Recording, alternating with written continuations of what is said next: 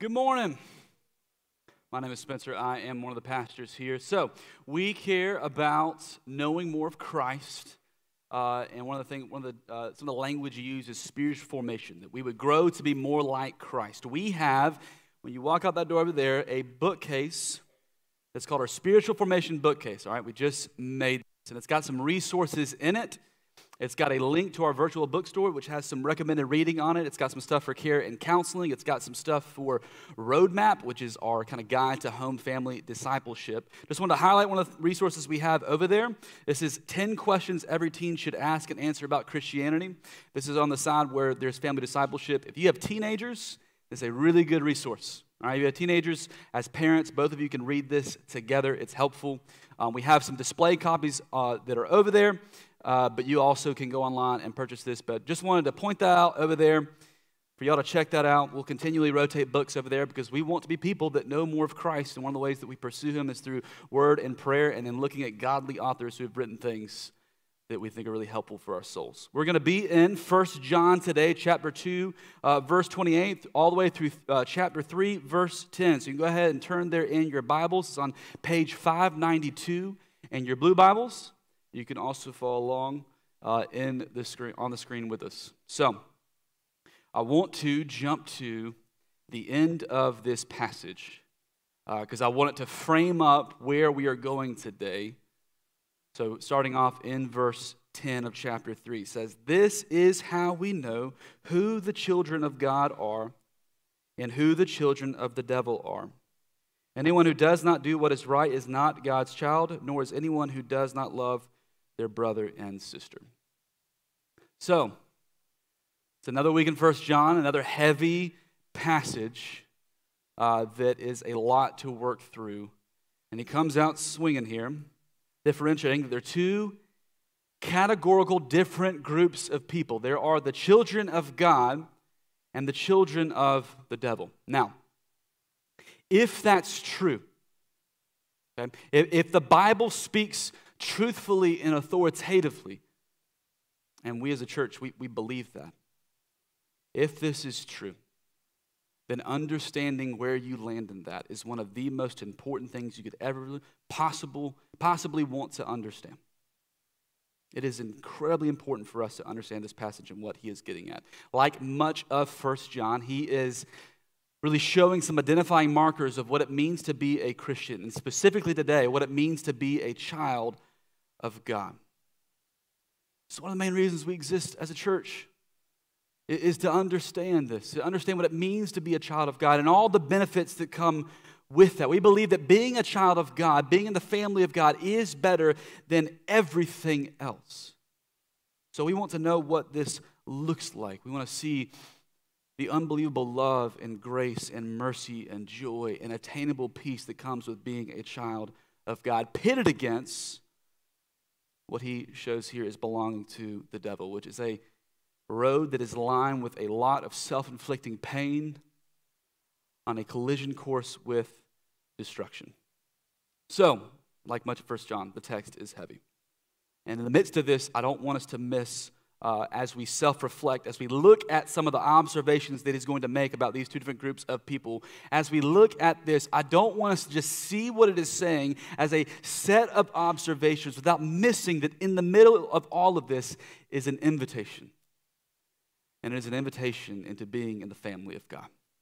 And that invitation is sweet and it is good and it really is better than everything else. We believe that wholeheartedly. So I don't want us to miss that as we walk through this. So let me pray as we prepare for this, and then we will walk through this together.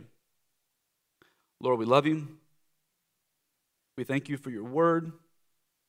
Even when it is hard to absorb, it is true and it is good. Lord, I pray that we would put down defenses that we have against this. I pray that we be present. You would speak to us. By the power of the Holy Spirit, we would respond. We ask this in Jesus' name. Amen. All right, so let's start off in verse 28. He says, And now, dear children, continue in him, so that when he appears, we may be confident and unashamed before him at his coming. All right, so we've seen this over and over again in First John. He has this dear children, this dear friends kind of language.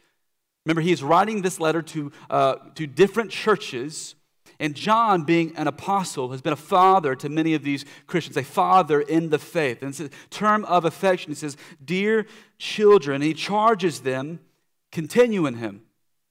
This is continue in the faith. So that when he returns, you may stand, stand confident and unashamed. So the language there, and some of the language we're going to see today, is forward looking. This is when he returns. So we take a step back from this, this is when Jesus comes. This is the second coming, when he comes to make all things new, when he judges heavens and the earth, when he judges everything and he establishes his kingdom, when all of this happens. When judgment day comes, he says, I'm writing you to stand firm in this so that you might stand firm in the confidence that Jesus provides. When I was in high school, no, I've mentioned this a few times. When I was in high school, I uh, was a late bloomer. Okay, did not hit my growth spurt till junior, senior year. Okay, so was uh, was five foot tall coming into high school, 100 pounds, uh, but was feisty. Like I, I didn't take anything off anybody. No matter how you could outweigh me by 100 pounds and eight or nine inches, I wasn't to take anything off anyone. So that I had a mighty mouse kind of heart. No way shows up today in any form or fashion. But I had this uh, position, but I also had a brain and I knew that if I ever got into something that was real, that being 100 pounds uh, less than somebody uh, was not sufficient uh, for, for, any type of defense. So I knew that the people I rolled with uh, was of great importance. and they were bigger. One of them, his dad owned a karate studio, and so he knew karate. Like we spar with him, throw punches at him, he just defect, deflect everything. That was huge. I knew that if we ever got into anything, I had guys that would back me up. I could stand confident that this is the picture that we're giving here that when Christ is for us, we stand confident and unashamed. Confident because Jesus destroyed the power of death at the resurrection. Unashamed because Jesus, when he went to the cross, he bore our sin and our shame. So on Judgment Day, we can point back to the work of Christ and say, That's what my sin was paid for. This, this eternal life that I'm entering into was conquered at the resurrection. I stand confident because Christ has my back. That's what he's saying. Stand confident. When that day comes, this is where you stand in the confidence that Christ offers. And then he continues in verse 29. He says, If you know that he is righteous, you know that everyone who does what is right has been born of him. This is we're going to start to see as we work through this passage, this differentiating uh, what the people of God look like, what the family of God looks like, versus what sons and daughters of disobedience, sons and daughters of the evil one look like. Now, when you do a first reading of this, uh, th- there's some tension within us because we bang the anthem of the Bible that says that you are saved by grace through faith. It's not of your works. If you've been in this church long enough, you've heard that over and over again that we don't earn the favor of God through our good works. It is by faith, it's by grace. Like we will beat that drum because the Bible beats that drum. And when you come upon a passage like this, it's like, wait, wait a second, what? You got to read it slowly, you got to read it carefully. Because what he is saying here is that everyone who does what is right has been born of him. Meaning, that faith precedes action. That being born of Him precedes doing what is right. We can't miss that order. But that's what distinguishes being a child of God. You were born into the family of God through faith in Jesus. And then what follows is right action. Now, he's going to keep doing this. All right, we're, going to, we're shifting into chapter 3 now. He's going to keep doing this. But he, he did, for one verse, he needs to just pause and celebrate this good news. We saw this a little bit in chapter 2. Uh, Chet spent a whole week on this, where he's just celebrating the gospel. He does it right here in verse 1 of chapter 3. He says, See what great love the Father has lavished on us, that we should be called children of God, and that is what we are. He's got exclamation points there for a reason. I mean, he is, he can't, he can't help himself. This, this is what it means to be a child of God. Now, this is what we're sitting in, is the doctrine of adoption. Okay, the, the, the, the First John teaches it, the Gospel of John teaches it, we see in Ephesians 2, this idea that we are born into uh, sin.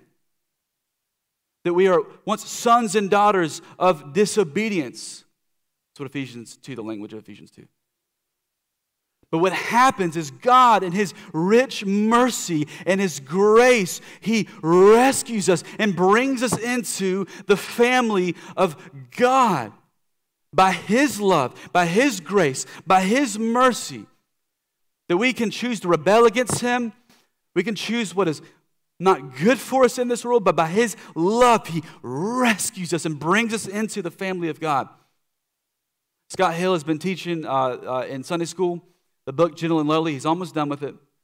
So many good quotes come from that book. It's a brilliant work that helps us understand the character of Jesus. I love what Dane Ortlund says. He says that God is rich in mercy means that your regions of deepest shame and regret are not hotels through which divine mercy passes, but homes in which divine mercy abides. You catch that? Like the, the areas of your life that you have so much regret over, the areas of our, of our sinful nature that, that grieve us the most, understanding the mercy of God is that it's not a hotel stay. It didn't just come in for a night or two or three, that it is a home that he abides in. He sets up shop in, and his mercy goes nowhere. It is with us. He goes on to say, It means that the things about you that make you cringe the most make him hug the hardest. How good is that? The things that we don't want to look at, the things that we are ashamed of, the thing that make us cringe the most, make God hug the hardest. He comes in and just hugs us and says, Ah, I see it all. And I still redeemed you, and I'm with you, and I'm for you. And he goes on to say, It means our haunting shame is not a problem for him but the very thing he loves most to work with. It means our sins do not cause his love to take a hit, our sins cause his love to surge for all the more. All the sin, all the shame, all the brokenness, all the hurt his love surges forward all the more. And John just has to stop and celebrate that. That we are as children of God, who he loves us because he loves us because he loves us because of his rich love and mercy. Don't miss that. And then he continues with this, this difficult teaching, picking up in the rest of verse 1. He says, The reason the world does not know us is that it did not know him. Dear friends, now we are the children of God, and what we will be has not been yet made has not yet been made known, but we know that when Christ appears, he shall be we shall be like him, for we shall see him as he is. Oh, have this hope in him, purify themselves, just as he is pure. Everyone who sins breaks the law. In fact, sin is lawlessness. And this is where I get into the nitty gritty of what it means to be the children of God and what he's going on to say is children of the devil. Two groups, two distinguishing markers, and two end results. That's, that, that's the picture he's drawing. He's forward looking in this. When he says, We shall be like him, that we shall see him as he is, that is forward looking. That is new heavens, new earth. That is the future resurrection. That when we will be like Him, we don't have categories of thought what this is like, but one day when all things are made new, we have a body that has no more sin, no more hurt, no more pain. That is a distant memory. And the picture there is purity. Pure, perfected selves. He says that's what awaits us. In the meantime, as we are preparing for the glory that awaits us, he says we purify ourselves. That we, this is, this is the language of repentance, that we are believing the gospel. We're preparing for that that awaits us. Last weekend, my wife and I got some really, really good news. My brother in law called and he said, Listen, our family, we, uh, we get points to Disney World every year. They're Disney resorts. We had a, plan, a, a, vacation scheduled December 12th to the 19th. None of us can go. You want it? And I said, Absolutely. Yes. We've been saving for three years to go to Disney World. So we just we have we have a trip that was planned two years out, and we just we we moved it up. So something you need to know. Actually, a couple of things you need to know. First, This is a surprise to my children. Okay? So don't go run and tell them that, are you excited about Disney World? Uh, because my wife will murder you. Okay. the reason why she will murder you is the second thing you need to know. My wife is a Disney believer. She believes in the magic of Disney. She grew up going there multiple times. She's seen all the movies. Like, she believes in the magic. She's all in on Disney, and I am not.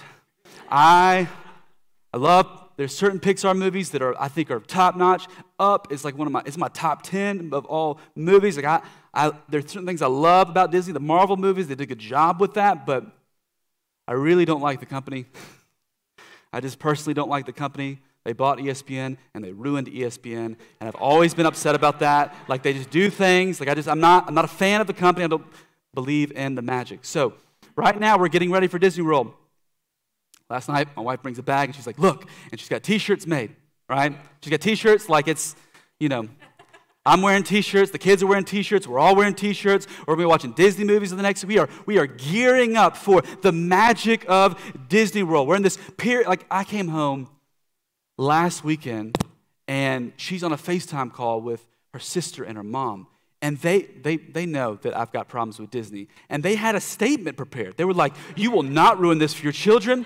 You will believe in the magic. Like, this will be your Disney healing experience because I just like, okay, like I listen, I can put on, I, I, I'm not going to, I'm not going to ruin this for my kids. Like I'm not going to go and say, oh, you see Winnie the Pooh? You see how he's wearing red, Kami? Like I'm not, I'm not, I'm not doing that. Like I'm, I'm going to do what all dads do at Disney World, and I'm just going to, you know, put on a smile and work through it all, and you know, complain about the price of parking and food. Like I'll do what every dad does. Like I just chill out. Like I'm, but I'm, there's a difference. There's a difference in approach there. She's all in. She's all in. I'm like, yeah, it's gonna be good. Good memories. Two of my children will not remember this in the future, but it'll be good memories. Like I'm, I'm, I'm for this, but I'm not all in. There's a difference there. Listen, as Christians, we are in the period of preparation. Like we are preparing for an endless amount of joy. We're preparing for an eternity with God that is beautiful, that is good, that is joyous. We believe that.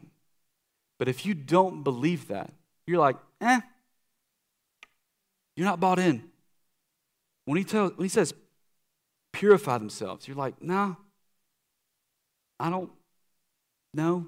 Sin, repent, no. You can even say that you're a Christian, but you can just kind of go through the motions. Like, I'm going to do it Disney World. It's like, ah, put on a face, look nice on Sunday in a group, but not actually like believe this wholeheartedly in a way that if that's what awaits me, I'm in, and what and I, and, and I, I get a taste of that now through leaning into the gospel and believing that through repentance. I get a piece of that now. I'm in. There's a difference in approach between the children of God and the children of disobedience. That's hugely important for us to understand as we read these next few verses. He says in verse 5 But you know that he appeared so that he might take away our sins, and in him is no sin. No one who lives in him keeps on sinning. No one who continues to sin has either seen him or known him. Catch that first part. He says, If you are a child of God, you, you know that he appears, they might take away your sins. Like you know this, like you believe this wholeheartedly. And what that means is, is that you understand that and you have faith. Like you, you understand the cost that it took. Like that, the, the literal picture there is you understood the cost of what it means to follow Jesus. It cost the blood of God. It cost our murdered Savior on a cross. And if you get that, if you believe that, if you understand that cost, you will act accordingly. Like that, that's if you gave me, if one of you gave me an Aston Martin Vanquish S, which Christmas list, you guys. If one of you gave that to me, I understand the cost of that. It's one of the most beautiful vehicles that has been made in the last 20 years. Like, I get that, right? We bring that home. We have one parking spot in our garage that my wife can drive the swagger wagon into. I'm like, listen, that's got to go. The Aston Martin is on the inside now. Like when I go to Walmart, I'm parking in the back of the parking lot, not near anybody. You know what? I'm not going to Walmart at all in that. Like I understand the cost of that gift. I act accordingly. When you've been gifted Jesus and faith in him by his you get you understand the cost. And it changes the way you approach life. You take sin seriously. So he says, we, uh, he says, no one who lives in him keeps on sinning. No one continues to sin. Now, we touched on this a little bit in week one. Like you go in a weird direction of that if you want to just post up in that and take it out of context. Some people will say like that, okay, well, that just means that one day you arrive at a state of sinlessness, at a state of Christian perfection. And it's just like, no. First off, the rest of the Bible. Second off, no. Look at it. Read it. It says, keeps on sinning, continues to sin. It's talking about a hard approach that continues to go after this. I mean, goodness, it's not like John forgot the first two chapters. And 1a, he says, if we say we have no sin, we deceive ourselves. In 110, he says, if we say we have not sinned, we make him a liar. In 2.1, he says, I'm writing you these things that you may not sin, but if anyone does sin, we have an advocate with the Father. Like he, he understands that we're broken, that we're sinful. But there's a difference in your approach and your trajectory in life. It is one that understands the cost of sin and does not continue, as, as, as, as Paul says in Romans 6 1. Should we continue in sin that grace may abound? By no means. Absolutely not. We, we get this, we understand the cost. And because of that, the approach of life, the trajectory of life, is one that repents of sin. Does not continue in sin, does not keep on sinning. So, goes to this, then he gets into verse 7. Dear children, do not let anyone lead you astray. Which we've talked about in First John, that there are, must have been people in the, just from the context you can look at, there are people in the churches at these times that are stirring up false teaching, but it looks like here as well, they're stirring up really wrong practice. There, there, there's some type of stirring up, there's some kind of uh, some lawlessness, some, some sinfulness that's just uh, making its way through the church. And he is saying, Dear church, don't let anyone lead you astray. The one who does what is right is righteous, just as he is righteous. One who does not, the one who does what is sinful is of the devil, because the devil has been sinning from the beginning. The reason the Son of God appeared was to destroy the devil's work. No one who is born of God will continue to sin because God's seed remains in them. They cannot go on sinning because they have been born of God. He, he understands what's happening in these churches. And he just addresses it in some very black and white language. He says, if you've been born of God, okay, that's new birth in Christ, that's the seed of faith, Is the seed language, the seed of faith the Holy Spirit seals you. When that happens, belief precedes change. And the change that comes out of that is one that takes sin seriously. It's the recognition that that if you're dealing in sin, you're dealing in I mean the language destroy the devil's work. As if you get that, if you came to, that's what Jesus came to do was destroy the work of the enemy. Why would we engage in the things of the enemy? Why would we go back to that? When he regenerates you, you actually change. There's this deep recognition that has to happen here. The one who does what is wrong is of the devil.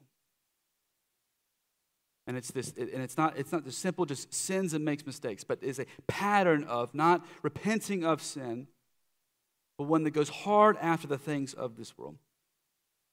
Is when you are sinning, you're engaging in this work. You're engaging in the work of the enemy. He's been doing this since the beginning in the garden. And if you do this, you're going back to, or you're joining in with his team. That's difficult to receive. on multiple levels. First off, it, it's, it seems intense that you would ever, that anyone would ever be called a child of Satan. Like that just, I'm just being honest, like that, that's a hard thing to even read. That's a hard thing to receive. You probably have super negative connotations of self righteous people in the past who've thrown out child of the devil and child of Satan. That's just hard to read and absorb. And it's also hard to absorb this because we have habitual sin. Know, we, we have habits of sin in our life. We all are messy sinners in need of grace. We have habitual sin. And when you read something as, as blunt as this, I mean, it sends you into this Christian existential crisis that's like, am I, do I even believe this? Like, am I even a child of God? Do I, do I, do I get this? It's hard to receive, but we need to receive and understand what he is saying, and we need to see the warning in it. We, it this there should be self reflection as we approach this. That if our lifestyle, he used language earlier of lawlessness, and that's really a, a, a spirit of lawlessness, just lack of restraint from uh, the work of Christ in your life. That there's this lawlessness, there's this pattern of pursuing sin. Like we, you need to evaluate whether you believe the gospel or not. And there's all kinds of examples we've seen in 1 John. We're going to continue to see in 1 John for the one who claims to follow Christ but is cold hearted towards others. For the one who claims to follow Christ, but there are hidden patterns of sin that, that we're not bringing to the light. We saw that in 1 John 1. For those uh, who claim to follow Christ, but look at teachings in the Bible and say, nope, I don't agree with that. Nope, nope, nope. For those who follow Christ, as we're going to see, and we see in verse 10, and we're going to see throughout the rest of 1 John, have a lifestyle of not loving their brothers and sisters, which there's all kinds of stuff bound up in that. There are those that say, yeah, I'm a, I'm a, I'm a Christian, but I'm, I don't like the church. Like, I love Jesus, but not the church. And it's like, yeah, I don't think you love Jesus because if you understood the gift of the church, and how much he cares about the church, you wouldn't speak about the church like that. That's for those who are cold hearted towards Christians. That's those very practically, we're going to see in the very next passage that close their wallets towards Christians in need. If you have this lifestyle of pursuing sin, of closing your heart to those in need, you really should assess where you are who you belong to, and the trajectory of your life and where it's going. That reality should weigh upon us. First John is very blunt here. If you have this pattern, then you may very well be a child of the devil. You don't belong to him. And that, listen, difficult observations to absorb, difficult teachings to absorb. At times, it's like I, the sinful part of me is like, I'd rather just not touch certain passages and go elsewhere. There's a reason why we preach through books of the Bible so we don't avoid the hard stuff. But don't miss that in the difficulty of those observations is an invitation. Like it's not not just saying those things and like I, I buy. Like no, he is extending an invitation. That invitation is faith in Jesus and entering into the family of God. Like God is. If you are here this morning, it's not by accident that God loves you deeply. He loves you so much that He sent Jesus, His Son, to be crucified for you so that you would experience the endless joy of Christ for eternity. He loves you immensely and wants you. Don't miss that. There's an invitation into the family of God, and it is good. Don't pass it up. Verse 10, we'll close it out. He says, This is how we know who the children of God are and who the children of the devil are. Anyone who does not do what is right is not God's child, nor is anyone who does not love their brother sister. Two groups the children of God, children of the devil. And the invitation is there. One of my professors in seminary he had they had three children the old-fashioned way and they adopted six other kids. They had nine kids altogether. Yeah, so they had tons of time on their hands. Um, they those adoptions were not sometimes you, you, hear adoption stories like this those are group adoptions like four or five kids at once. These were all uh, individual adoption stories. And he told one story in particular. He, uh, someone connected him to a family in Virginia. And so he went to uh, Virginia. They're, they're getting all the paperwork together. And this, you know, a lot of times, in, in, in, generalizing, this is not all situations, but a lot of these, these situations, there's drugs involved, or there's immense poverty. There's lots of reasons that are in this. This was not one of them. The, the, the dad was an FBI agent. This was a middle class family. They, there's no drug problems involved. They just didn't want their son. He's five years old. They didn't want him. I can't wrap my mind around that. They didn't want him. So he, he, they do the paperwork, they're getting everything together, and he goes and visits the child and the family at his home. And he sees the boy, and he's, you know, he's five, but he didn't look five, which that's years of neglect and malnourishment. They go up to his bedroom. He's still sleeping in a crib at five years old. I mean, just immense neglect. And this family signs over, rights their kids, and they head on back to Kentucky. And he said, the ride home was one of, it was, it was wild. Because they, try to prepare you for that when, when you're, a lot of these situations, like, this, listen, these kids have attachments. Even bad parents are still parents. So they prepare you for it. Listen, like, they're, you know, this this may take months years. There, there may be all kinds of things you be ready for that they might not just jump into your family, like it's just going to take some time. This kid was not that. When that kid got in the car, he's like deuces and just left because he just started asking questions. He said, Hey, all right, so I'm a Stinson boy now, right? He's, his, his name is Stinson, Dr. Stinson. Yeah, I'm a Stinson boy, right? Okay. What do we like? What do Stinson boys like? He was like, he's driving. He's like, what in the world? It's not his first adoption. He's like, uh, well, we love baseball. He said, baseball. I love baseball. I'm all, I'm all in on baseball. I'm all in on baseball. I'm a Stinson boy now. And he did this the ride back home. He's just investigating what it means to be a Stinson boy. And this kid is all in on that. Here's the deal God the Father comes to us in a neglected state. What we're born into isn't good. What we pursue outside of Christ isn't good. It, he's, the enemy's not a good father. There's nothing good about that life. And he rescues us and brings us into the family of God. And we get to look at that and say, Deuces, come to the family of God and say, I want that. I'm in. I'm a Christian now. What does that mean? Tell me, what does it mean to be a Christian? What, what, what, what is it? We, we, we, what do we do? We, you got a book? A book about you? A book about, I'm in. I'm reading that. There, we, we bear fruit. You're talking about apples, bananas, spiritual fruit? Don't know what that is, but I'm all in on that. Repent, repenting of sin. Tell me what it is. We sing songs, we got our own albums. Let's do this. Like we jump into the family of God and say, This is better. I want Him. I don't want what I was saved from. I want the family that I was brought into.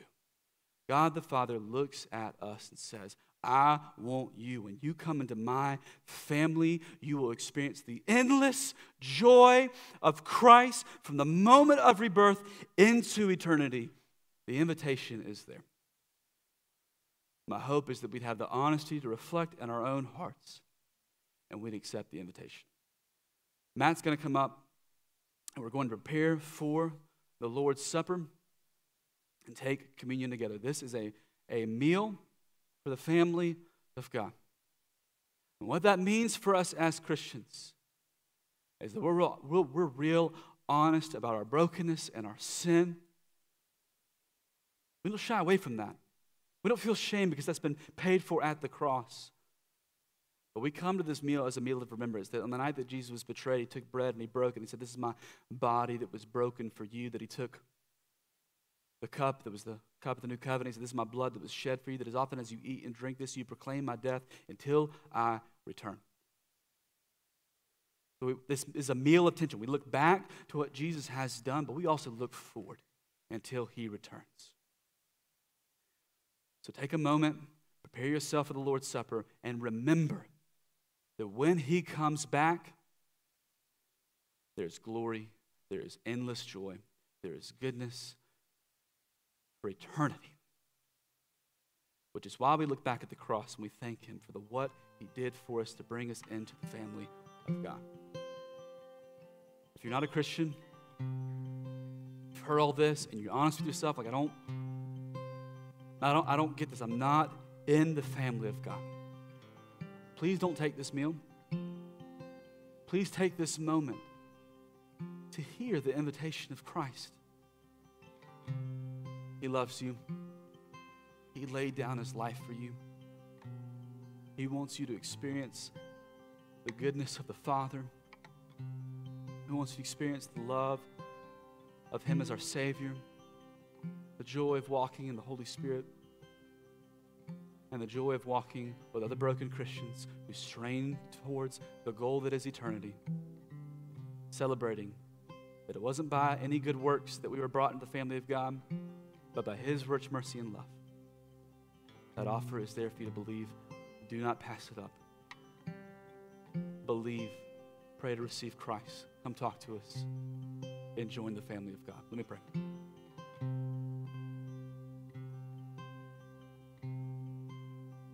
Lord, it's difficult to walk through texts like this, but it's so good. It reminds us of how rich in mercy you are towards us. It reminds us of how good you are. We need to hear that with open ears. For those of us that are in Christ that are working through a lot of sin, a lot of brokenness, and a lot of shame, help us see that we are yours. You call us children. You love your kids. And that we get to come to this table and worship and enjoy. Lord, if there's anyone here that has not entered your family, I pray right now that you would take hold of their heart. They would not leave today without feeling the urgency and the beauty and the joy in this invitation. Ask in Jesus' name, amen.